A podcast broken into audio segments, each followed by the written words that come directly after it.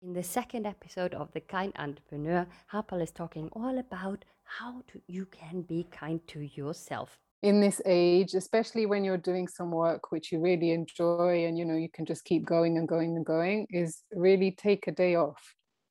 And actually, we don't know how to do this anymore a lot of people, myself included, I realized that actually I spend a lot of time in my head thinking and I'm not so connected with my feelings. But sometimes we're not paying attention to our bodies. We're kind of cut off from these sensations. So I encourage people to pay attention to what happens before you get mad, before you get sad, before you get scared, before you get glad. Um, what what do you notice that's happening? I think this is a really important point as well as entrepreneurs thinking about your clients. You know, the kind of clients that you want to work with and don't want to work with is also it's related to boundaries, which also relates to your values.